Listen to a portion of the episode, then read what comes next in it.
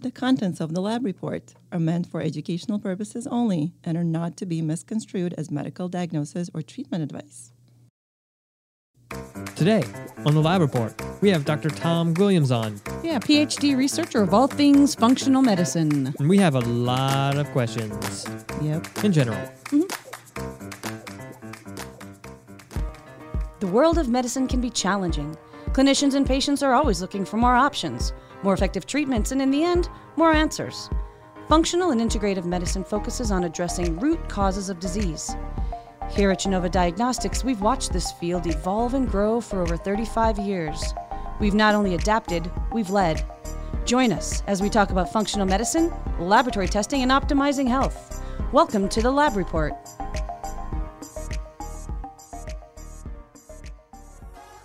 Whenever we stand while we're recording, I always feel really short next to you. No, I'm sorry. It's not the intention of my legs. Hello! Hi, Michael Chapman. Hi, Patty Devers. How goes it? It's going so great today. How goes it to all of you out there in what we call podcast land? Is that a place? It is. I'd like to go there one day. Don't type it into Google Maps, it won't work. In case this is your first time to podcast land, this is actually a Genova podcast where we talk functional medicine, specialty lab testing, and integrative therapeutics, and uh, some other stuff sprinkled in there. That's right. And our podcast can be found anywhere podcasts can be heard, like iTunes, Spotify, etc. And if this is the first time hearing it, you should probably go there and subscribe to Yeah. this podcast. Yeah, because you're gonna want more of these episodes. Absolutely. You're, I'm telling you, It's like potato chips. you're gonna want more. Right. And It- the best way to get more, subscribe. yeah. Also rate and review. Leave us some feedback there. Yeah, do that. And if you've got additional feedback, if you are overfloweth with feedback, Wow. you can email podcast at gdx.net. That sounds messy. That's where that's where you send your mess, your mess, messy feedback.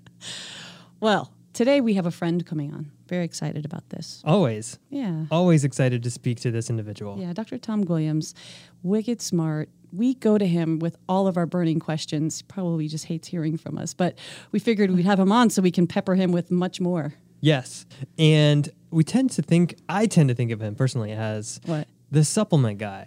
You do? I do, even though that's that's limiting. Very limiting. Uh, I, I think of him as the HPA axis guy. Interesting. I also think of him as the GI guy. Yeah, Donna calls him the cardiometabolic guy. That's funny. See what I mean? Yeah. He's one of those guys. Uh, He's also the immune guy too. He is. All books that This- he has written. This is the beauty of Dr. Tom Guilliams and why we're so excited to have him come on the show today. Absolutely. And since we have so many, as you said, burning questions that we're gonna pepper him with, That's right. it's really like spicy today. Like, Well- are we pep? This is a spicy episode. Okay. All It's gonna be a spicy interview. All right. Uh, I also brought up potato chips. yes. are they spicy potato chips? You never know. Do they cause burning? It's the whole point of this episode. Okay. With that, I think we should probably stop bantering because we have so many questions for Yep. him that we're we're just we're running risks all over the place. So let's just stop talking and start Let's- talking to him. Let's call Tom. Michael, get out your list of questions. I'm ready. We got Dr. Tom Guilliams. I'm ready. Dr. Tom Guilliams earned his doctorate from the Medical College of Wisconsin in Milwaukee, where he studied molecular immunology in the microbiology department. Wow. Since 1996, he has spent his time studying the mechanisms and actions of natural based therapies and is an expert in therapeutic uses of nutritional supplements. As the Vice President of Scientific Affairs for Orthomolecular Products, he developed a wide array of products and programs which allow clinicians to use nutritional supplements and lifestyle interventions as safe, evidence based, and effective tools for a variety of patients. Cool. He now serves as Senior Scientific Advisor for Orthomolecular Products. Tom teaches at the University of Wisconsin School of Pharmacy, where he holds an appointment with an adjunct assistant professorship, as well as at the University of Minnesota School of Pharmacy and the George Washington University. Since 2014, he has been writing a series of teaching manuals or roadmaps that outline and evaluate the evidence for the principles and protocols that are fundamental to the functional and integrative medical community. He is the founder and director of the Point Institute, an independent research and publishing organization that facilitates the distribution of many of his publications. A frequent guest speaker, Dr. Guilliams provides training to a variety of healthcare disciplines in the use of lifestyle and natural medicines. He lives outside of Stevens Point, Wisconsin, with his family. And with that, welcome to the lab report, Tom. Welcome to the lab report, Tom. Good to have you. Well, I'm glad to be here and join you guys in your podcast. Awesome. Aw, great. So you're well known in the functional medicine space, and you've written a number of books uh, through the Point Institute that we mentioned before, including books on HPA axis function, GI disorders, cardiometabolic risk, and, and several others. And I was just thinking, you know, maybe an interesting first question would be Do you have a favorite, or which was your favorite to research and Ooh, write? Good one. Well, as the father of six children, I'm I am not allowed to have favorites, and so uh, as a writer of five books, um, it, it does it does create a problem. But uh, there there are differences. There are definitely differences uh, between the five, and um, I know we're going to talk about uh, supplementing dietary nutrients, which just eh, you know went out in the second edition. So we spent a lot of time, and it's I guess the the newest darling uh, of the family. um, but but if you were to ask me like which one is the most groundbreaking and, and kind of influential, I think the HPA Axis one Boom. in some ways is that because it really um, was sort of a necessary correction and uh, teaching for sort of not only for the for the broad view of HPA axis and its influence on chronic disease, but sort of like some of the ways that it was being misused Mm. or misinterpreted uh, with like adrenal fatigue and some of these things. Um, I think the GI book is probably the most systematic as a teaching manual because it just steps through um, sort of each step. And of course, because of the, there's so much GI information out there, it was really um, good for that purpose. Um, and, and then I think uh, you know the cardiovascular one or cardiometabolic one is uh, probably the it's largest uh, by far of all of them, and it's got the most comprehensive information in there. And so um, once we're once we're um, we finish the the supplementing dietary nutrients, we're right in the middle or near the end of updating and giving a second edition of our stress book, the. HPA Axis one. Yeah. And then probably in 2021 will be the second edition of the immune book. So uh, while I don't have favorites, they I do like your children. Each one of them has sort of a, a different spot in your heart. That's a great answer. And I have a little bit of a, a follow up to that too, because you're right. There was a lot of interesting, groundbreaking information on the HPA Axis That was my um, favorite. book. And one of those things that I, I think really was important to understand was the aspect of cortisol steal and maybe how we've kind of been misrepresenting the the concept of cortisol Mm-hmm. steal in that there's there's not actually that one uh, one pathway is stealing from the other, but it's a little bit more complicated than that. Do you have a, a simplified way of explaining that briefly?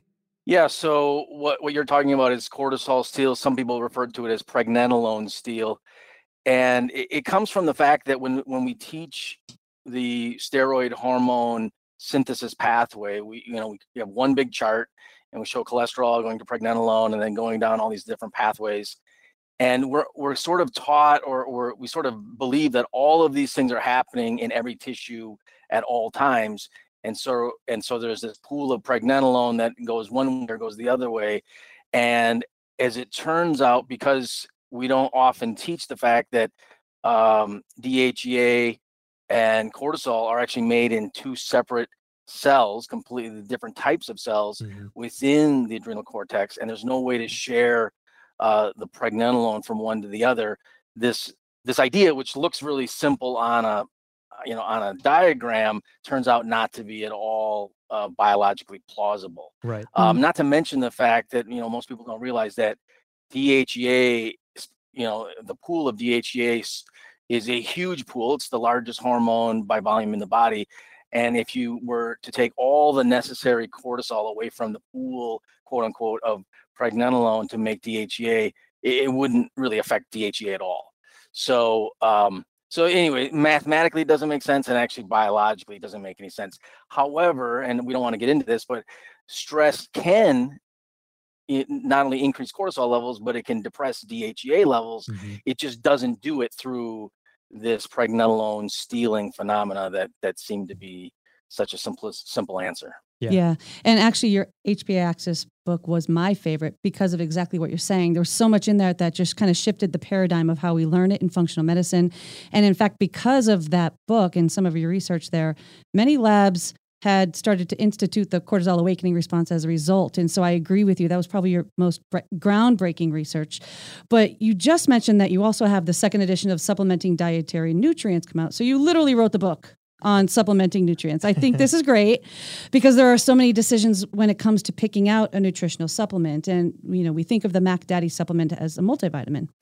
Do you think that with today's Western diet and lifestyle, people need to actually even be regularly taking a multivitamin? Or is it possible to get everything you need from a well constructed diet?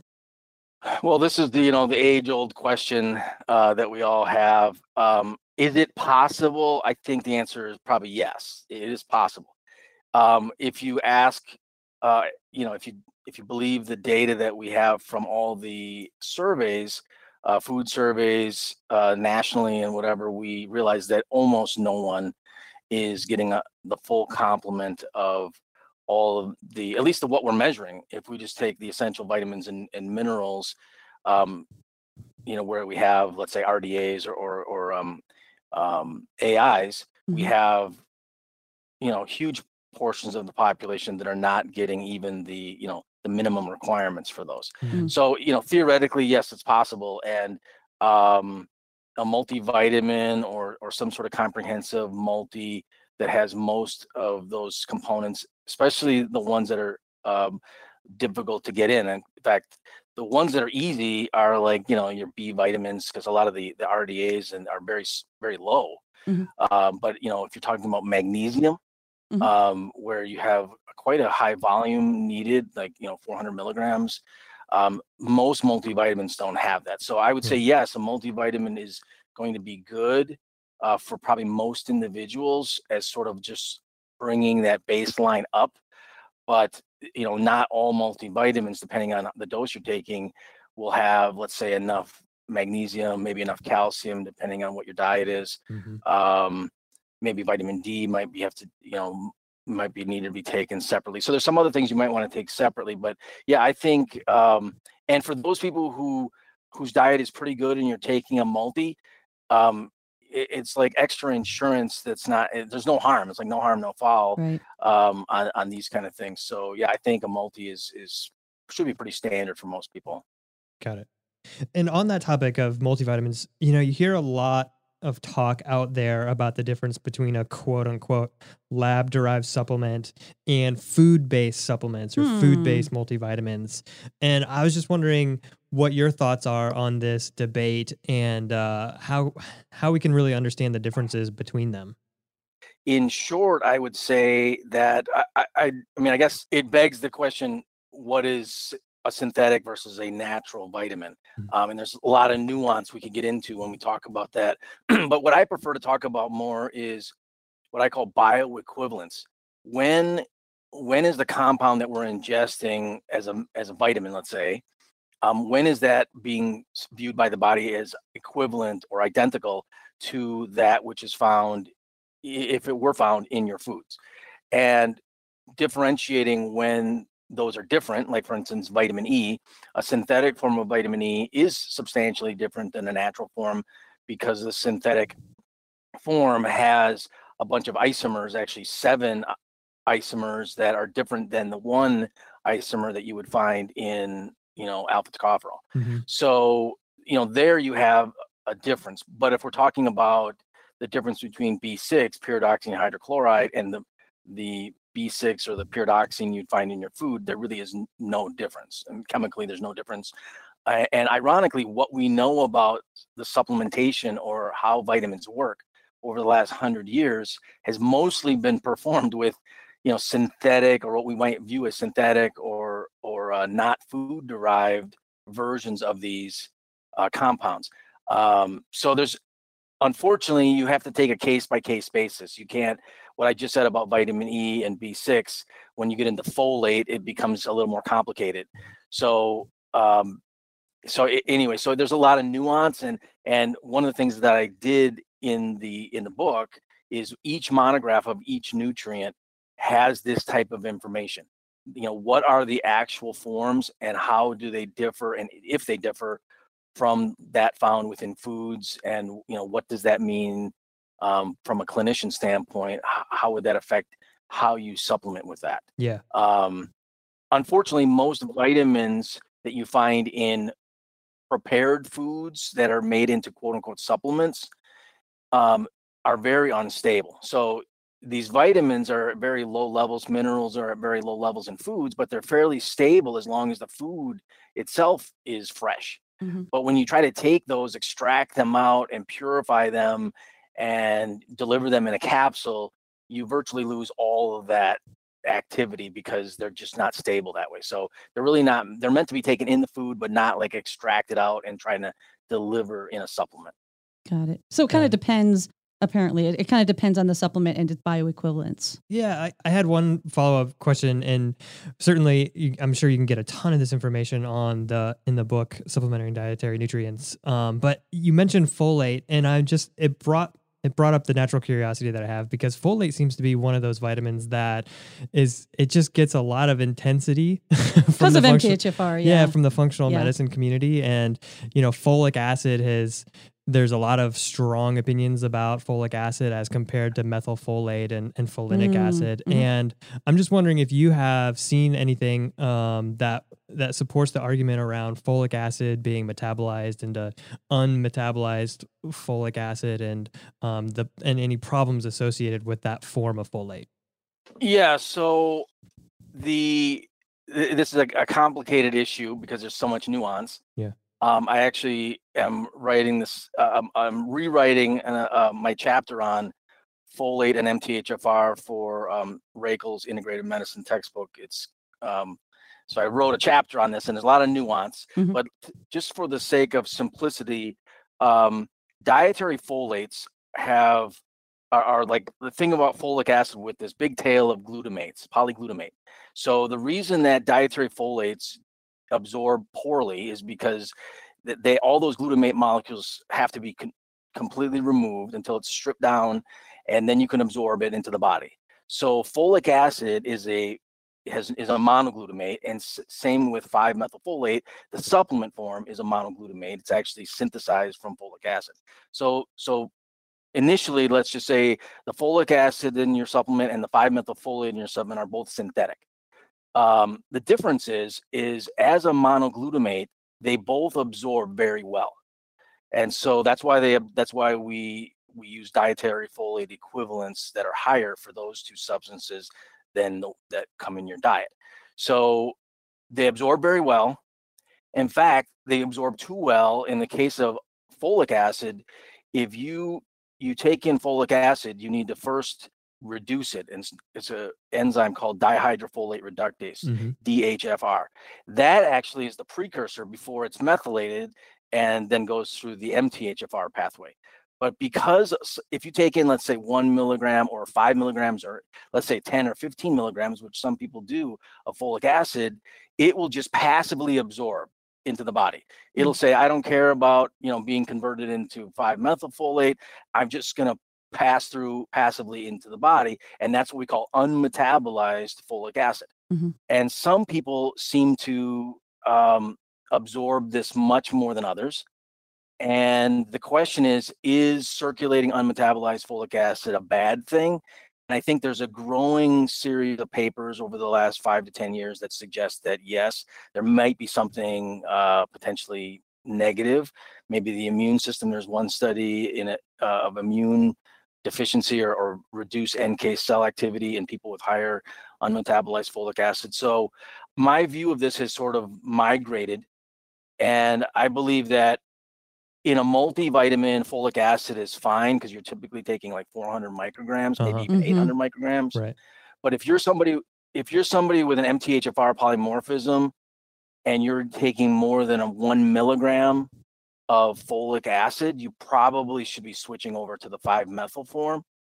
Um, and if you're taking, if you're anybody and you're taking more than five milligrams, you should probably also be switching over to the 5-methyl form. Um, the reason that I don't suggest that everyone does that just all the time is because the five methyl form is significantly more expensive and for the most part is not necessary. I mean, I've, I've reviewed a lot of the papers that compare the two for homocysteine lowering and you know, folic acid will lower homocysteine even in people with MTHFR polymorphism. So it's not a, a like a black and white issue. It's a very subtle issue. Um, but that's kind of where I'm migrating now in in my current um, philosophy on folates. Great. Well, that kind of follows into the next question then, because in general, B vitamins, you know, we we hear about the, the need to buy and to take activated forms, which, to your point, are generally more expensive. So, in general, is it is it worth spending the money on getting activated B vitamins?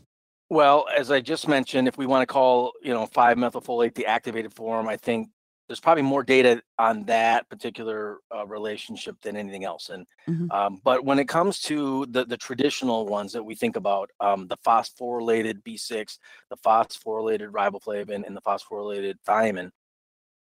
Um, as it turns out, the body has to dephosphorylate each of those oh. in order to absorb them.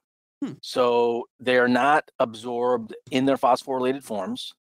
Now, maybe if you use them IV, I don't know, that's not my expertise. Mm-hmm. mm-hmm. Certainly, if you're using cell culture, you might want to use the phosphorylated form because the body, you know, that you don't have a body there, you just have cells. Right. But if you're talking about oral absorption, the transporter for these is uh, only able to transport the non-phosphorylated form, hmm. and therefore there's no advantage from a from a standpoint of absorption or efficacy or these kind of things. Um, there is some data, and I and again, this is again, these were all where the nuance comes in. Certain people will absorb B6 when you give them, let's say, 25 or 50 milligrams or more, um, and they will absorb the pyridoxine hydrochloride, um, sort of like we see with uh, fol- folates or folic acid. When you give a high dose, often sometimes they will absorb it un. It'll go into the body as is, and there could be some let's say co- competition with the activated form which the body activates later on um, and so there's some evidence and now i'm i'm kind of suggesting here again uh, as a limit that 25 milligrams is sort of the upper limit that i would recommend the average person use for pyridoxine hydrochloride mm-hmm. and if they're going above that that they should i mean they can still have the 25 but if you're going to add let's say 50 i would do half and half between uh, pyridoxine hydrochloride and P5P. The only reason I'm saying that is because as it turns out there's there's some, but it's limited data. But it's I've heard enough anecdotes of of uh, people saying that when they give high doses of certain kinds of B6, they get what almost seems like a a B6 or neuropathy or some sort of symptomology.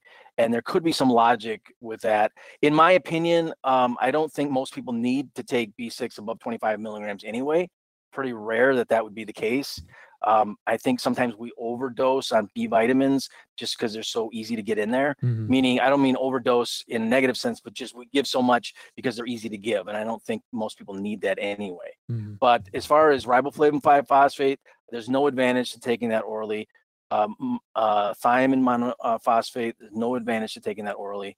Um, the, the B12 is a little more nuanced, but I've written on this and other people have written on this that there's no advantage to taking methyl B12 over uh, or methylcobalamin versus cyanocobalamin from a clinical standpoint. Mm-hmm. Um, I mean, it makes sense because the body needs methylcobalamin. It doesn't actually use cyanocobalamin in an active form. But as it turns out, the enzyme that that makes the activated form mm-hmm. doesn't care what's there. It removes whatever's there in that little coordinated position. And so if the methyl group is there, the enzyme has to remove it before it adds another methyl group it's not smart enough to say, oh well, you know, it looks fine to me. I'm just going to leave it be. Um, it's it's a coordinated enzymatic process that can't be fooled by giving it what it wants ahead of time.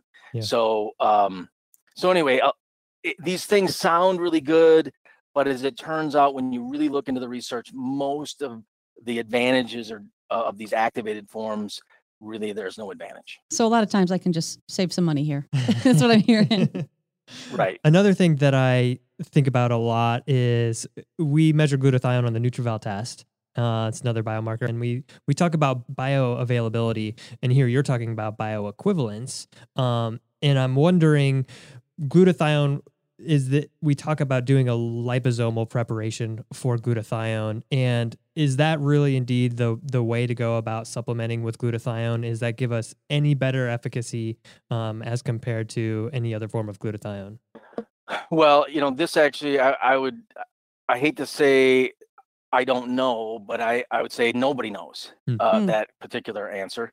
Um, the glutathione, in my opinion, so going back, if you go back to, you know, how do we want to raise glutathione levels? We obviously know it's extremely important antioxidant in the body.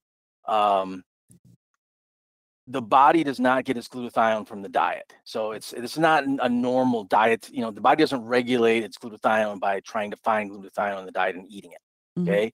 So it's your body makes glutathione. Yeah. And so the greatest way that we can modulate glutathione is by upregulating the synthetic pathways and the precursors for glutathione. And we, of course, we've known that for a long time. Um, and you know the the pathway that now you know a lot of doctors know about the NRF2 pathway, um, which is you know one of the antioxidant sort of detoxification um, nuclear regulatory you know pathways in the body um, is you know one of the great ways to upregulate glutathione levels um, in the body. So along comes well, what can't we just supplement it? So people tried supplementing glutathione for a while. There was a lot of difficulty in getting no- normal glutathione levels, of course, all that are synthetic uh, glutathione to um, you know to increase blood levels and you know it was difficult so that's why people sort of migrated to these liposomal forms saying okay since we can't get it in uh, because of the absorption we're going to sort of you know coat it in these lipids and get it in the system that way so that we can fake the body into thinking it's you know bringing in fats and all of a sudden ha it's glutathione instead Hmm. um, and now we've now we've gone back and we've discovered well certain forms of glutathione can absorb maybe without being in liposomes but in the end do they really have a major impact on glutathione levels uh, at the cell and actually have an effect on the antioxidant burden? I think that's the question that is not yet really known.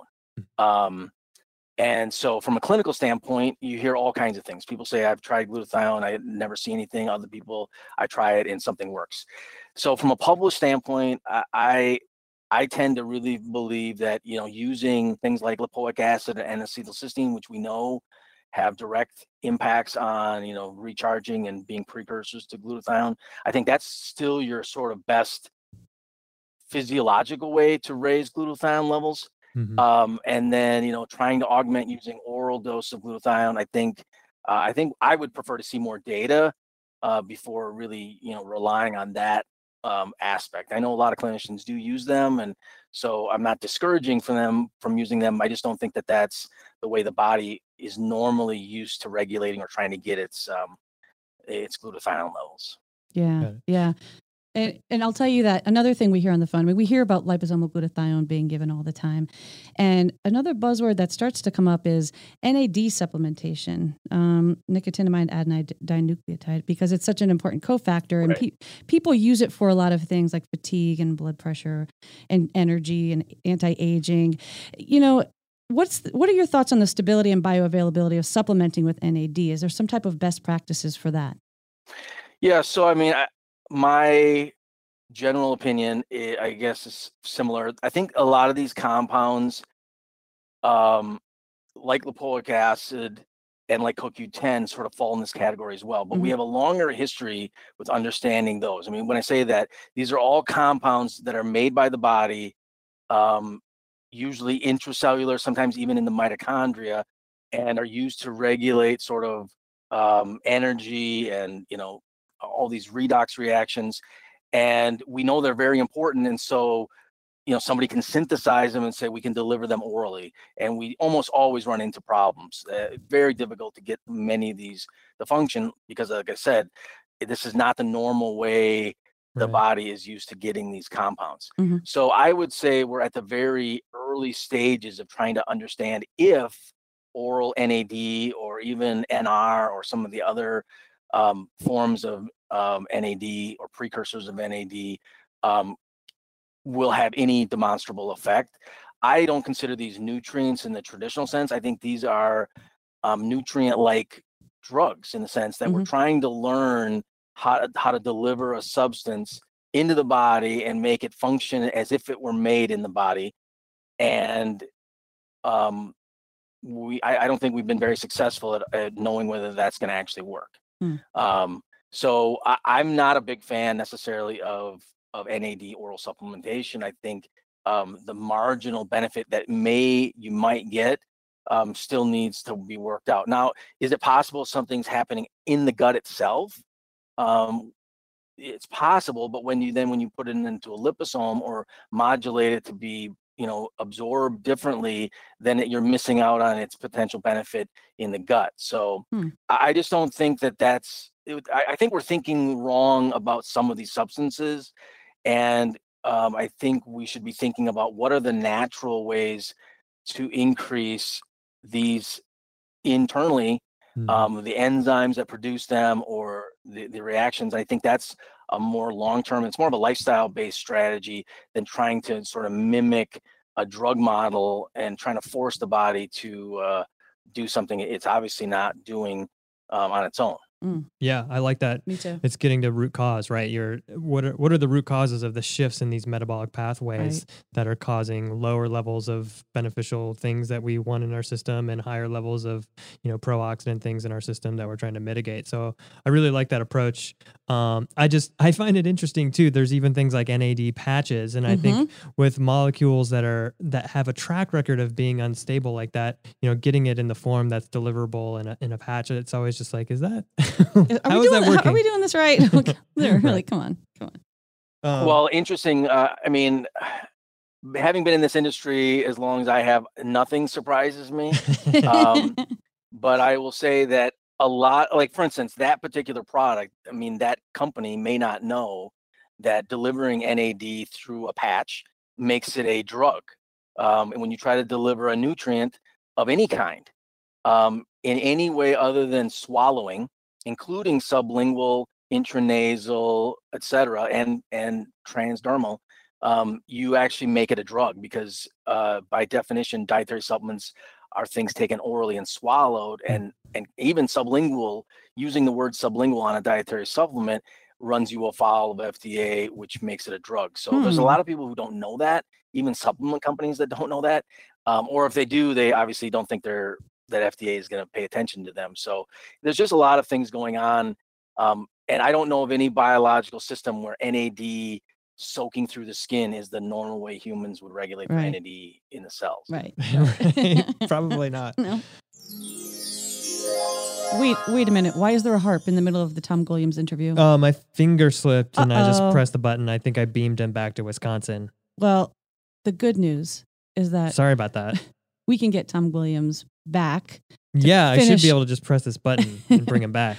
Well, why don't we save the rest of it for the next episode because we have a lot of GI things to get into with Tom Guilliams. Yeah, that does seem like a nice transition point from nutrition and some of these other th- topics we've asked him about to maybe go to something else like GI. I, I, like love it. I love it.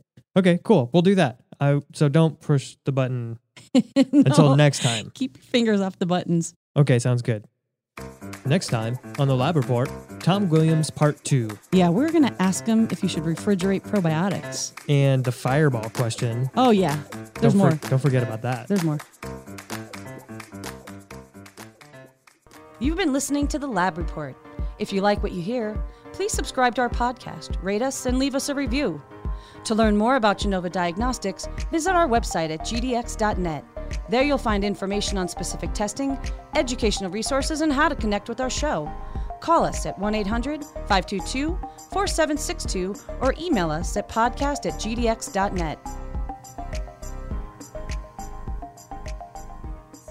Thank God you can't really beam people up with that button. We'd be in big trouble. I, I know, right? With those fat fingers like over there. Boom. half of somebody here, half of somebody there. You're dangerous over there with those buttons. I split apart Tom Guilliams.